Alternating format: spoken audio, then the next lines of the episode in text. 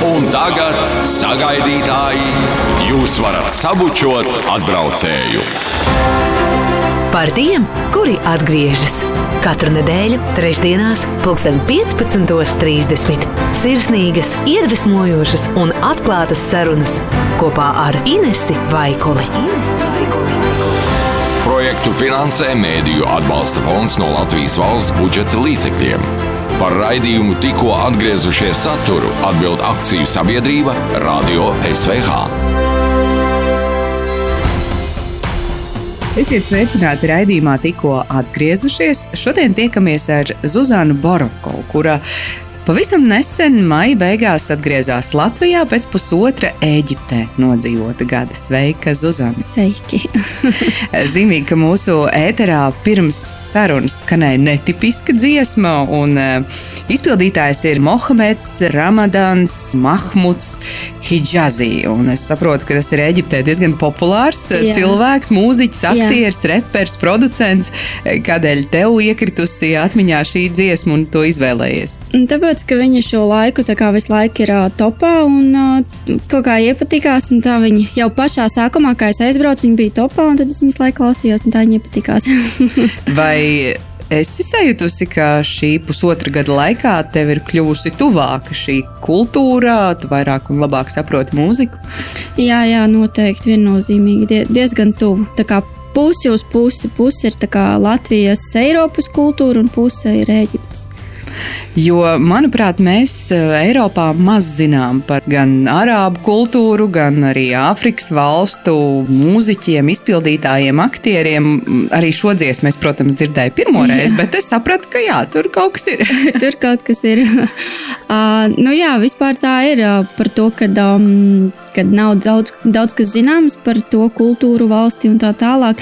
Tā tiešām ir, jo arī pati aizbraucot, es lauzu ļoti, nu, praktiski visus stereotipus, kas mums ir zināms par to, gan valsti, gan par kultūru cilvēkiem, mums patiesībā ir diezgan negatīvi. Un, nu, tā, cik vismaz es zinu, zināju līdz šim un tā, bet tā, jā, tur ir diezgan lausts viss, visas, visi uzskati un. Tad šobrīd varētu teikt, ka, ka šie līdzšinējie netik pozitīvie stereotipi Jā. ir, uh, ir lausti, un vai to vietā ir nācis kaut kas tāds absolūti pozitīvs? Jā, viennozīmīgi. viennozīmīgi. Es pat nezinātu, no kura gala man, ja būtu jāsaka, kā, sākt no kura gala. Bet uh, nu tad, tad, tad, kas ir viens no tiem standarta stereotipiem, lai neizplūstu pārāk dziļi? Uh, Nu, jā, nu, protams, par attiecību jomām, protams, tur ir ļoti daudz kas stereotipains un, un, un tā, bet es pat grūti, es pat, jā, īstenībā es pat nezinu, kas. kas... Tā ir interesanta tēma, to mēs varētu pašķitināt. To, jā, to vienmēr, tas visiem vienmēr ļoti interesē. jā, es skatos, ka arī tavs tērps cilvēki, kas vēlāk skatīsies arhīvā un redzēs arī video tiešraidī no mūsu jā. sarunas, es pat teiktu, ka var nojaust, ka tu esi jā, no, nojaust, no Eģiptes atbraukusi arī tērpu modes ziņā tu jā. esi ietekmējusies? Jā, ļoti, ļoti. Man ir arī, nu, tā kā es pēc sajūtām, citreiz es gribu būt kā eiropeiskāka, bet tā īstenībā man ir ļoti, es esmu jau pārņēmusi to ģērbšanos stilu, jo es tur nodzīvoju tieši Kairā diezgan ilgu laiku, tā kā vairāk kā pusi no, no Eģiptes tā laika. Un līdz ar to tur tā ģērbšanās ir pilnīgi citādāk, un kaut kā lēnām tu jau pierodi dabīgi. Tas tā pats no sevis aiziet, man tiešām ļoti ir iepaticies tajā ir kaut kas tāds mistisks, citādāks. Un, um, Arī ar lakatiņiem ļoti daudz laika staigāju, un uh, arī Latvijā joprojām, kad man ir tā kā vēlme, joprojām es velku lakatiņus, un, un, un jā, tā kā esmu ļoti pārņēmusi, un tiešām pašai baigi patīk, daudz vairāk nekā eiropiskais stils. Tas vairāk piemērots vasaras sezonai vai ziemā arī? Jā, jā pielāgot? ziemā arī var, jā, bet uh, nu, tur mazliet ir jāiesprings, lai tu neizskaties dīvaini. Un kur vispār šo apģērbu tu esi iegādājusies tur vai pasūti šobrīd? Eģiptē, jā. Mm. Es domāju, ka mums mazliet ir jāatgriežas pie aizbraukšanas stāsta. Kā tu vispār paliki? Eģipte. Jā, protams, kā, kā jau normāli dzīvoju Latvijā, vienkārši parasti ikdienas dienu, tad draudzene piedāvā. Viņa teica, ka viņa brauc uz Eģiptu. Es saku, nu, forši, super, nu, brauc. viņa man saka, bet tā, klau, varbūt tu arī gribi braukt līdzi. Es tā, hm, nezinu, varbūt. Un tad es tā kā tā apsvēru visas, visas, visas iespējas, un es domāju, kāpēc nē, nu jābrauc. Un tad sanāca, mēs aizbraucām vienkārši ceļojumā uz nedēļu. Aizbraucām atpūsties, un tad uh, tur vienkārši sanāca, kad uh, iepazinos ar vīrieti, kurš tagad ir mans vīrs. Tā kā iepazinos, un man tur piedāvāja, bet tas mums bija nu, vienkārši sākumā tu iepazīsties, un tā tālāk nekas tur nopietns. Bet uh, bija sakrita, ka tieši tajā viesnīcā viņš tur strādāja, un uh, sakrita, ka. Uh, vajadzēja darbiniekus tieši, un tieši viena meitene aizgāja projām, viņiem vajag, un, un piedāvā, nu, ka, ja tu gribi, tu vari tur arī palikt strādāt. Un tajā brīdī es domāju, ak, Dievs, nu, kā, nu, kāpēc no vienas puses nē, jo, nu, ko tu dzīvē var zaudēt, jo man tādā ziņā, nu, tā piesaista Latvijā nekāda nav ne bērnu, ne nekas tāds, kas, man. Kā ar darbu būtu... tajā brīdī nebija kaut? Bija vispār darbs, bet uh, patiesībā tajā brīdī man pat tajā darbā īsti nepārāk gāja. Man jau viņš kā bija jau līdz kaklam, un es domāju, tur nav ko zaudēt. Ko, ko tu darīji Latvijā tajā brīdī? Tajā brīdī es tieši strādāju mērē uzņēmums no nu, Krievijas, Baltkrievijas, jau vairs neatceros precīzi, bet tā, tā kā bija jāatver veikals mm. vaļā, un tad man bija kā, tas uzdevums atrast telpas, bija labas un tā tālāk, un visu līdz atvēršanai, bet kaut kā man tur īsti tā nesanāca, un tad, eh, nu labi. tad vienkārši viņas informēja jau attālināti? Jā, es informēju attālināti, un, un, un jā, vienojāmies, mm -hmm. ka vairs nestrādāju. Ja pareizi saprotu, pusotrs gads, un tagad vēl Latvijas mēnesis. Tas ir pandēmijas laiks. Jā, tas ir pandēmijas laiks. Uh, bet es ne, neaizbraucu, tāpēc, ka man būtu tā apnicis pandēmijas laiks. Nē, man viņš priekš manis personīgi viņš bija ļoti burvīgs laiks. Varbūt nezinu kā citiem, bet uh, man personīgi tas bija tāds laiks, kad es varēju tiešām atpūsties no lietām, kas man, ko es negribu darīt, kas man nepatīk. Tur bija pirms tam viens cits darbs, kurš jau bija tiešām nu, tā, ļoti emocionāli man kļuva grūti. Un tad bija tā iespēja, ka tu vari nestrādāt, vari dzīvot, baudīt dzīvi, būt mierā, klusumā, un tad es to izbaudīju. Kā, tas nebūtu tas iemesls, kāpēc es aizbraucu, bet tas bija. Un katrā ziņā beigās bija tīri forši, jo Eģiptē vispār nebija nekā no pandēmijas, pilnīgi nekāda ierobežojuma, pilnīgi, pilnīgi nulle. Līdz ar to varēja vēl tā, nu, tā kā mazliet uzdzīvot, jo tas gan laikam bija tas, kas pietrūkās, ka Latvijā jau sākās vispārāk mierīgi, neko tu nevari izdarīt, nekur tu nevari aiziet, un prasījās jau mazliet nu, kaut ko dzīvē darīt, un tad tur varēja kārtīgi, kārtīgi padzīvot. Jūsu iepazīšanās stāsts ar vīru ir nu, tāds sākumā kurorta. Mm -hmm. Es atļaušos nosaukt to par romānu, kas ir pār, pāraudzis nopietnās attiecībās, vai nebija bail no sākuma, zinot arī tu pieminēji stereotipus, mm -hmm. tostarp par attiecībām, par vīriešiem, par um, mm -hmm. arābu vīriešiem. Mm -hmm. Protams, ka. Uh, Nu, tā kā bail man īsti nebija, bet es uh, rēķinājos ar, uh, ar to, ko cilvēki saka, un ka man jābūt uzmanīgai un jāvēro. Bet man ir tā, ka uh, es nekad nevienu cilvēku īsti neklausu. Es daru tikai pēc to, ko man sirds saka, pēc sajūtām. Un man sajūtas viennozīmīgi pateica, ka man nav jābrauc uz Latviju, ka man ir jāpaliek. Un tur tā, kā, tā sajūta ir tāda, ka tu vari darīt, ko tu gribi, bet tu zini, ka tev ir jāpaliek. Un man bija pat emocionāli viena diena ļoti grūti, jo bija ļoti bail, jo es apzinājos, ka draudzene gāja nodot testu. Un, un vai nu es eju nodot testu, vai es palieku, jo, ja tu nenodod testu, tad tu jau esi nokavējis. Un es aizgāju ar viņas kopā to testu nodot, un nu, es nenodevu, viņa nodeva. Un es sapratu, ka viss, nu jau es esmu palikusi, un tad tajā brīdī bija man emocionāli grūti. Bija pat viena diena, kad es gulēju, raudāju, vēl tā kā saslimu, jo man tiešām bija bail. Nu, kā, man, jo es nekad īstenībā dzīvē neesmu varējusi braukt kaut kur viena, darīt viena. Man vienmēr arī pat tagad uz interviju man bija satraukums par to, ka nevis par interviju, bet kā es atradīšu, kā, kas ko kā. Nu, tā kā īstenībā man ir ļoti bail, bet tā, tajā brīdī man likās, ir jāmēģina. Nu, kā, ko tu vari zaudēt? Es sapratu, ka nu, būs slikti. Nu, nu, Dievs, nu, atbraukšu atpakaļ uz Latviju. Nu, kur ir problēma? Nu, tā kā sakravā mantiņas un atbrauc. Nu. Un, um, Un tad uh, bija kaut kādi draugi, kas man iedrošināja, ka, nu, pamēģini, ja nu būs labi. Es vienmēr pieturējos pie tiem vārdiem, ka jā, var būt slikti, ja nu būs labi, un ja nu tomēr tas būs skaists stāsts. Un tā kā ar tādu, ja nu tomēr. Un tad es arī tā kā paliku ar tādu domu, kad sākumā es paliku ar domu, ka es pagarināšu ceļojumu uz vienu nedēļu, turpināšu vērot. Tad pēc tam uh, ar domu, ka es kā, sāku strādāt, bet jebkurā brīdī es varu iet prom. Un tad es vienkārši vēroju, es devu viņam iespēju pierādīt sevi. Un tad, protams, sākumā, kā jau eģiptieši, viņi ļoti skaisti māk runāt, tā tiešām ir. Viņi tiešām ļoti māk aplidot sievietes, un viņiem ir tā karstasinīgā asins, kas nav mums Eiropiešiem. Un, bet es, protams, vēroju, ka nu, tie nav tikai vārdi, bet to jau varēja tikai ar laiku saprast, vai tie ir vārdi vai nav. Un ar kā, katru soli uz priekšu es redzēju, ka tie nav tikai vārdi, tā tiešām ir patiesība, ko viņš jūt un ko viņš domā un kādi ir viņa, pl viņa plāni. Un tad man arī ļoti palīdzēja tas, ka uh, tur bija jau mm, vadītāji, viņi arī bija no Ukrainas, un vīrs eģiptietis, un desmit gadus kopā, un es redzēju, kādas ir viņiem attiecības, un es ar viņus tā sadraudzējos, un es sapratu, nu, viņi ir des precējušies desmit gadus, un es sapratu, nu, nav tur nekā tāda, ko cilvēki stāsta.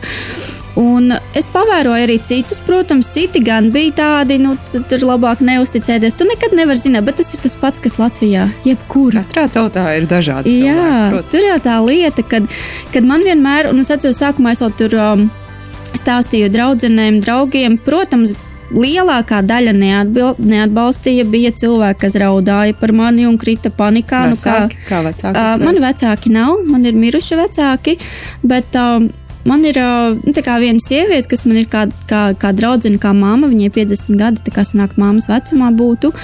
Un tad viņa, protams, raudāja un pārdzīvoja. Un es viņai teicu, bet paklausies, bet ja tu noņemtu vārdu to, ka viņš ir arābs, kā tad tu domātu, kā tad tu justos? Tikpat labi tā vietā varētu būt, es nezinu, kāda cita tautība vienkārši. Tad būtu viss kārtībā.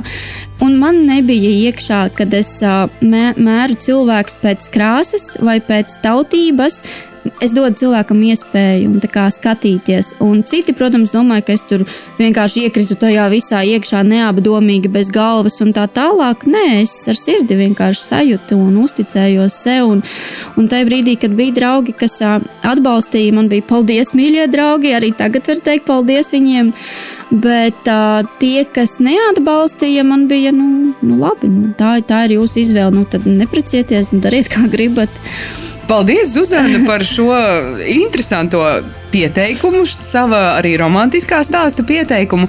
Uz brīdi mēs uh, ievilksim sarunā elpu, atgriezīsimies, jo uh -huh. tagad ir liela intriga. Kā tad jūs nolēmāt atgriezties? Uh, saprotu, pat laikam abi. Uh, pagaidām viena. Pagaidām viena. Tas pagaidām ir viena. Tu esi Latvijā, jā, bet tas ir vēl interesantāk. Un uh, par to mēs tūdaļ turpināsim sarunu pēc īsas pauzītes. Okay.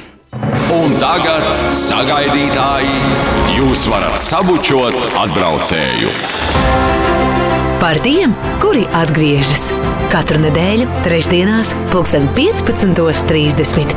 Sirsnīgas, iedvesmojošas un atklātas sarunas kopā ar Inesu Vaikuli. Projektu finansē Mēdīju atbalsta fonds no Latvijas valsts budžeta līdzekļiem. Par raidījumu tikko atgriezušies saturu atbild akciju sabiedrība Radio SVH.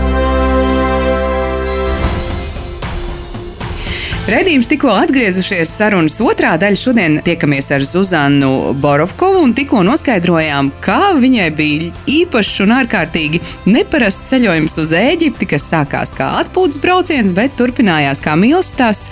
Eh, Zuzana, nu pastāsti par šo sākumu. Tu teici, nu pagarināja vēl par nedēļu palikšanu mm -hmm. Ēģiptē. Kā jūs nonācāt līdz kāzām? Kā mēs nonācām līdz kāzām? Patiesībā ir tā, ka um, mans vīrs jau zināja pašā sākumā, tik līdz viņš man ieraudzīja, viņš saprata, ka es būšu viņa sieva. Kā viņš to saprata, man nav nejausmas, bet, nu, vispār viņš teica arī to, ka viņš ir nosapņojis. Uh, lai gan to tam es sākumā likās, jā, jā, nu, ko tur nosapņoja, nu, kas man par daļu tā kā būtībā. Bet uh, viņš teica, ka viņš tiešām ir nosapņojis, un tad, kad viņš ir ieraudzījis mani, viņš, mani, viņš ir sapratis, ka tieši tā ir tā sieviete, kas būs viņa sieva.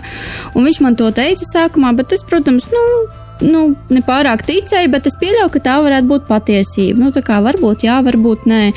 Un, uh, bet viņš visu laiku teica, ka viņš dos man laiku, jo es teicu, nu, es nevaru tagad tā pēkšņi, es tevi arī mīlu, un es tagad, jo viņam bija tā kā mīlestība no pirmā acis skatiena.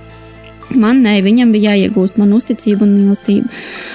Un uh, tad, uh, jā, viņš tā kā deva laiku, soli pa solim, soli pa solim. Citreiz viņš gribēja ātrāk, bet es teicu, nē, nē, nē, es vēl neesmu gatava. Tā kā, nu, jebkādām lietām, kaut vai tiem pašiem vārdiem, es tevi mīlu. Es nebiju gatava to pateikt, nu, tā kā, nu, man tas ir jāsajūt. Un tad visu soli pa solim viņš deva man laiku, un es vienkārši ļāvos sajūtām, ka, nu, tagad es esmu gatava iet tālāk, tagad tālāk, tagad tālāk. Un, uh, un jā, mēs patiesībā par kāzām runājām praktiski, nu, es jau biju gatava pēc kādiem diviem mēnešiem, kad tas varētu notikt, varbūt pēc mēneša, ka man likās, ka tas laikam tomēr notiksies. Bet, nu, es vēl devu iespēju, būs vai nebūs. Nebija tā, ka, jā, tagad precamies, viss kārtībā. Bet, protams, tā kā, lai apprecētos, ir ļoti, ļoti bezgalīgi daudz papīra, visas tulkošanas, viss, kas ir nepieciešams. Un tas mums aizņēma astoņus mēnešus kaut kur, lai to nokārtotu. Plus vēl paralēli tu jau tā kā neatrodies visu laiku kairā, bet tas viss ir jākārto kairā. Un, uh, Un tad, jā, mēs jau uz to procesu gājām, laikam, kad mēs aizbraucām uz Kairu pēc diviem mēnešiem, mēs jau sākām to visu kārtot, bet mēs nokārtojām janvārī, un mums pat iekrīt tā datums, tāds ļoti foršs pats no sevis - 22, 01, 2022. Pats no sevis viss tā kā sakrita. Un tikai tad mēs oficiāli kā, skaitījāmies, ka esam apprecējušies, bet mēs jau visi papīri līdz tam jau gāja, gāja, gāja, kamēr tu vienkārši tiec līdz tam galpunktam. Kāds bija jūsu kāds? Kāzas īstenībā viņas atšķirās nekā Latvijā. Mums kāzas ir pieņemtas. Eģiptē pieņemts ir tā, pirmkārt, vīrieši ar sievietēm nedrīkst gulēt kaut kādās vienās, kā mums šeit viesu namos kaut kur nedrīkst. Viņiem ir, viņi pa mājām, viņi nepaliek ballēties, viņi arī nelieto alkoholu. Uh, nu, nav tā, ka nelieto, bet uh, normāli kairā tā kā nelieto. Turistu pilsētās, jā, bet kairā tas tā kā, nu, jā, ticība viņiem neatļauj. Un līdz ar to, pirmkārt, man nav tās ballītes, nav tās lielās, kā mums ir galdi un tad pa naktīm un uz trīs dienām un tā tālāk. Viņiem tas viss nav. Viņiem pamatā ir tā Tā kā tā diena, nu, protams, tā papīra jau mums bija pirms tam, tā, tā kā vienkārši papīra diena, pēc tam tā svinīgā diena ir tā, ka, nu, tu tur noīrē mašīnu, protams, pavizinies ar mašīnu, pafotografējies, papriecājies, pabaudi vienkārši mirkli ar savu vīru, un tad visi pārējie vienkārši brauc tev līdzi, ir tie spotiņi, kur apstājās, pafočējās un tā tālāk, un tad pēc tam mēs noīrējām jahtu uz Nīlas upes. Tā kā pavizinājāmies, mazliet ballītis kaut kādām divām stundām, kaut kāda kūciņa uzkodiņas un viss pa mājām. Mm -hmm. Tas mhm. ir viss. Un patiesībā tas ir baigi ideāli, jo es tā domāju, kā Latvijā ir. Mums ir, nu, parasti tie, kas precās, viņi saka, kuriem ir tās lielās balles, visbiežāk procentuāli, cik esmu dzirdējis, viņi saka, ka viņi otro reizi taisīt būtu mazas mīļas, klusas kāzas. Nu, priekš Eģiptes mums neskaitījās mazas mīļas, klusas, bija diezgan labi. Bet, uh, bet, bet, bet jā, tas, kad. Um, À, nu arī tas ir citādāk. Viņiem arī nav tas pieņemts, ka dāvanas dāvina, ziedus dāvina. Viņiem kaut kā tā mierīgāk. Viņiem pamatā tā varētu saukt, kā ir tāda atzīmēšanās visai pasaulē, kad uh, tu, jūs esat vīrs un sieva, bet, uh, bet tas vairāk kā priekš tiem kāzniekiem. Kā tavi radinieki uztvēra tevi, tomēr tu esi no citas kultūras? Man ļoti paveicās. Man vispār ar visiem vīra radiniekiem, vecākiem, māsām ir perfekti perfekti. Nu, tā kā nu, perfektāk vairs nevar būt. Tas, kā viņi kā cilvēki. Kā jūs komunicējat, kādā valodā? Uh, paveicās tas, ka mamma un tēvs mazliet zina angļu valodu, mamma mazliet vairāk, uh, mazliet, bet tik daudz, lai cik es zinu arābu valodu, tik daudz, cik viņi zina angļu valodu, mēs kopā tā kā miksiņu taisījām un zīmju valodu, protams, nu, tā kā sākumā. Pēc tam jau es piešāvos, es sāku saprast to arābu valodu, ko viņi piņas, no manis grib un ko viņi prasa. Un gan angliski, gan arābiski, gan, gan uz pusītēm. Klau, esam nonākuši pie galvenā jautājuma. Kādi ceļi tev ir atveduši atpakaļ uz Latviju un kādi ir tavi plāni? Uh, mani ceļi atpakaļ uz Latviju ir atveduši tādi, ka uh, nu, tomēr tā Latvija ir mīļāka. Viņai ir mīļāka, un uh, Eģipte arī ir palikusi daļa manā sirdī, un viņa jau ir neatņemama. Bet uh, Man personīgi ir tas klimats. Es nevaru to karsto klimatu. Es vispār esmu ziemas cilvēks. Man patīk ziema, man patīk rudens, man patīk drūms laiks, man patīk uh, kamīns un, uh, un sniegs un tā tālāk. Un Eģiptē nekā no tā nav, kas tieši man ir vajadzīgs. Tāpat tās man ļoti svarīgi ir daba, meži, un tas arī tur nav. Tur ir tikai smiltis un tūkstnesis. Un līdz ar to priekš manis tas pamats, fundaments nedara. Un tāpēc arī bija tā, ka uh, es vienkārši jūtu, ka es gribu atpakaļ uz Latviju braukt. Personīgi es pati gribu tiešām izveidot nākotni Latvijā, bet nu, mani ne, bieži vien var nepārāk klausīties, jo man tās domas arī mainās, ļoti mainās. Tā kā var gadīties vis visādi, bet uh, es tiešām gribētu ļoti Latvijā, un tad es atbraucu ar domu paskatīties, kā te ir, kādas ir sajūtas, vai es gribu, vai es negribu, patīk vai nepatīk, un pavērot, vai ir iespējas arī vīram, jo, protams, loģiski mēs jau zinām visus tos stereotipus un tā tālāk, un, un, un ir tā piegarša, kad es baidos, ka viņu šeit varētu nepieņemt. Un es baidos jau īstenībā bieži vien teikt, ka es gribu braukt uz Latviju un braukt kopā ar vīru, jo Jo es zinu cilvēkus, ko viņi saka, cik daudz nav dzirdēts jau, kad ai, viņš jau tikai apprecējies, lai tiktu uz Eiropu. Nu, standartiņš. Un tad es bieži vien īstenībā publiski pat nekur nesaku to, ka es tiešām gribu braukt un dzīvot uz Latviju, un kad, kad man ir tāds plāns, un kad es domāju, ka tā arī notiksies. Uh, Vai tavs vīrs uh, arī apsver domu atgriezties šeit? Nevis atgriezties, nu, bet viņa jā, gadījumā atbraukt. viņa gadījumā atbraukt. Jā, ar manu vīru ir tā, ka uh, viņš vienalga, kur es iešu, viņš būs ar mani. Un tas būs kaut uz pasaules malu. Viņam pat arī nav bailes no tā sniega, no tā augstuma, kas šeit būs. Viņš teica, viņš ir gatavs kaut vai rītdien braukt un strādāt. Vienkārši kaut vai kurjeris teica, nē, tā es negribu, lai tev darbs Latvijā ir nu, pietiekami. Viņš ir prasmīgs, lai tādu darbu arī nestrādātu. Nu, man negribās, lai viņš nosalst nabaks ar riteni, bet viņš ir gatavs. Manis dēļ viņš ir gatavs vienalga ko. Un, kādreiz atceros, tur cilvēki tur teica, jā, viņš jau grib tikai braukt uz Latviju un, un, un tā tālāk. Un tad sākumā man, protams, par to bija satraukums, vai tiešām tas tā nav tas stereotips. Un es viņu ļoti bieži pārbaudīju, mainīju tās domas. Es teicu, nu, tagad, ai, nē, es gribu palikt Eģiptē. Viņš saka, labi, nekas, meklēsim tur tādu dzīvoklīti un darbiņus un šo un to un, un paliksim un būsim. Kas redz, viņš jau pl kaļ plānus par biznesu un tā tālāk Eģiptē. Tad es pēkšņi, nē, es gribu braukt uz Latviju. Latviju. Labi, tad viņš plāno kaļ, ko varētu Latvijā darīt. Tad es atkal pārmainu savus plānus, nē, tomēr Eģiptē. Atkal, un tad man viss tiešām ir skaidrs, ka viņš nav dēļ kaut kādiem aprēķiniem. Bet, nu, Vai viņš jau ir bijis Latvijā? Nē, viņš nav. Nē, viņš nav nekur nav bijis. Nē. Un, jā, tad šī noteikti ir tā lieta, kur ir tā sāpīgā, sāpīgais temats, ko cilvēki runā. Bet, nu, labi, katram vienmēr tas, tas savas domas un uzskati. Tad ir kaut kāds konkrēts jau plāns, ka viņš varētu atbraukt uz Latviju plāns visu laiku mainās. Bija sākotnējs cits plāns, tagad ir cits plāns. Sākotnējs plāns bija, kad es atbraukšu un es visu sakārtošu, palīdzēšu šeit iegatavot, sakārtot uh, vidīti un tā tālāk, uh, lai viņš varētu atbraukt un mēs kopā varam dzīvot. Tagad jau es esmu tā ailgojusies pēc viņa, ka es nevaru vairs sagaidīt, jo atkal papīra kārtošanas ļoti daudz par to, lai viņš tiktu šeit vīzes un tā tālāk, un tā tālāk ļoti daudz atkal papīra kārtošanas un lietas atļaujas un tā. Un tad es nevaru sagaidīt, un man ir plāns aizbraukt atkal uz Eģipti uz kaut kādu mēnesi, varbūt diviem, vai nu, atkal nezinu cik. Vienkārši tā kā atpūsties, pabaudīt, vienkārši satikt viņu, jo, nu, loģiski, ka vīrs ir vīrs, un, protams, ka pietrūkst. Un, Un tad tagad man ir doma, ka es aizbraukšu tur, un tad es brauk, brauksim un kārtosimies un darbosimies. Bet nav ne jausmas. Sirsniņā ir tā sajūta, ka lai nu kā tie ceļi aizvadīs, bet es gribu būt Latvijā. Vienalga, kad, vienalga, kā tas, lai paliek uh, augstāko spēkā. un uh, tad cerams, ka kādreiz tas izdosies. Kādu tu redzi šeit savu nākotni arī profesionālā ziņā? Profesionālā ziņā, nu jā, vairāk es sevi redzu un gribu redzēt, kā tas, ko jau mēs pirmie runājām, man ir tā kā iedvesmojošā lapa ļauj sev būt. Facebookā darbojos. Man ļoti patīk viss, kas saistīts ar meditācijām, viss, kas saistīts ar iedvesmošanu, ar jā, nu, tā tādas garīgas lietas, iekšējas lietas. Un tas ir tas, ko es dzīvē gribu darīt. Um, tā kā Tādā veidā es pati sevi mudinu un iedrošinu būt drosmīgāka, būt mīlestības pilnāka un, un sirsnīgāka.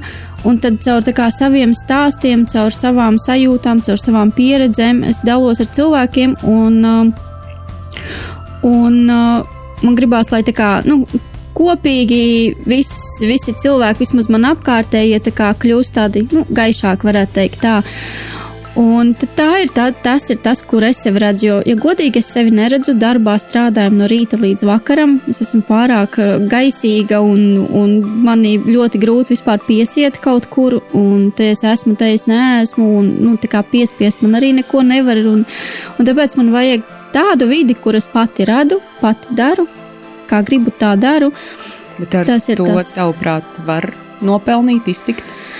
Oh, kā jau parasti saka, ar hobiju, ja tu dari to, kas ir hobijs, tad, nu, miljonārs visticamākais tu nebūsi.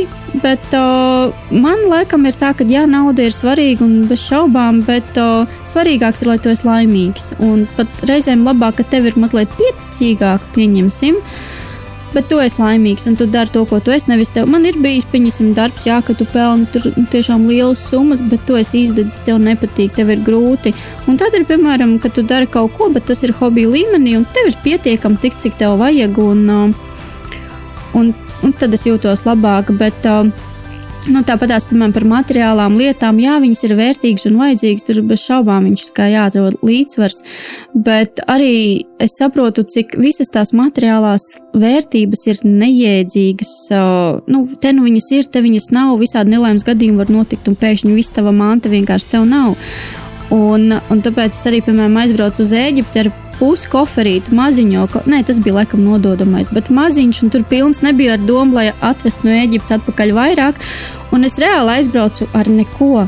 Un es nodzīvoju visu to laiku, un kaut kā palēnām, ko vajadzēja, to nopirka, sapirka. Un, uh, bet, bet es sapratu, cik Tu vari ar koferīti iztikt un dzīvot. Nu, kādu laiku es dzīvoju ar to koferīti, lēnām tas koferīts kļuva par diviem lieliem koferīšiem, un tā kā nu, pieauga tās mantas, atkal apkrāmējās cilvēks. Bet, tā, bet tās īsti nav tās vērtības, tik daudz nevajadzīgas lietas, mantas un tā tālāk. Tāpēc, tāpēc man ir tā, ka es vairāk pieturos pie tām garīgām vērtībām. Profesija man arī, vai lietas, ko es daru, man gribās, ka viņš ir ar vērtību cilvēkam un pašam nevis vienkārši pelnīt no tā naudu un mm, dižoties, ka tev ir daudz, bet veselē nekā.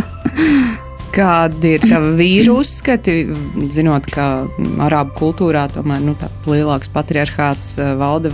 Varbūt, ka tev vispār nu, Jā, vispār jāstrādā. pēc teorijas, jā, tā arī ir. Musulmaņiem ir tā, ka uh, viņi ir atbildīgi par visu materiālo, pilnīgi viss, kas saistīts ar finansēm, ar dzīvesvietu, rēdināšanu, ar sievietes hobijiem un tā tālāk ir atbildīgs vīrietis.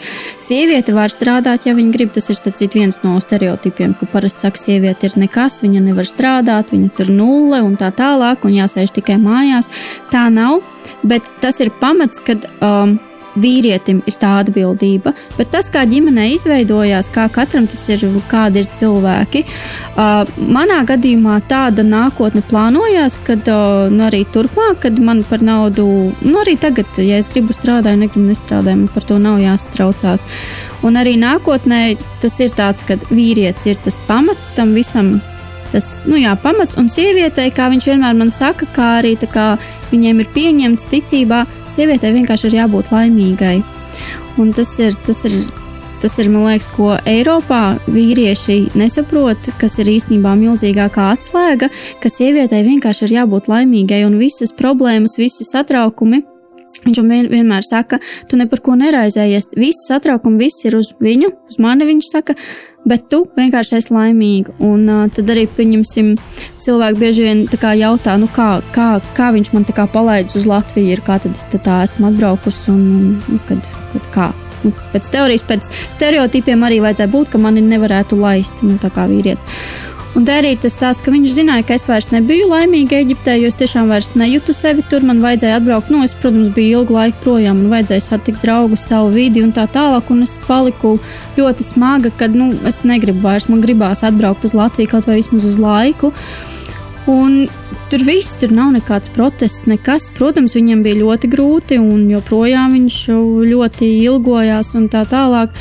Bet, ja tas mani padara laimīgu, viņš kāpj cilvēks pāri savam visam, kam, ja sieviete ir laimīga, tad nu, viņam nāksies vien pastāvēt maliņā. Ja tas tevi padara laimīgu, tad dari tā. Tomēr, iespējams, tas ir stereotips vai dažādu cilvēku dzirdētie likteņi. Mm -hmm. Ar dažādām kultūrām nav viegli dzīvot, jo mm -hmm. ir atšķirīga šī vēsturiskā bāze, izpratne, mm -hmm. ir grūti saprasties no pusvārda. Vai tas tev nebaida? Jā, nē, man noteikti tas nebaida, jo mums tā nav. Noteikti atkal ir atšķirīgs. Uh, Jā, kultūra, protams, arī ir kultūra, vai tu vari viņu pieņemt, vai tu nevari. Tur arī ir savas tādas, nu, kaut kāda grūtumiņa tajā ir. Bet uh, man personīgi patiesībā nebija grūti pieņemt vienīgais jautājums, kuras vairāk gribu atrasties, bet pieņemt grūti nav. Un um, par to komunikāciju kā tādu, tas jau ir, man liekas, arī ja jebkam mums divi sveši cilvēki sanāk kopā, katrs audzis savā ģimenē, un jau ir grūti, var gadīties, ka vispār nesaiet.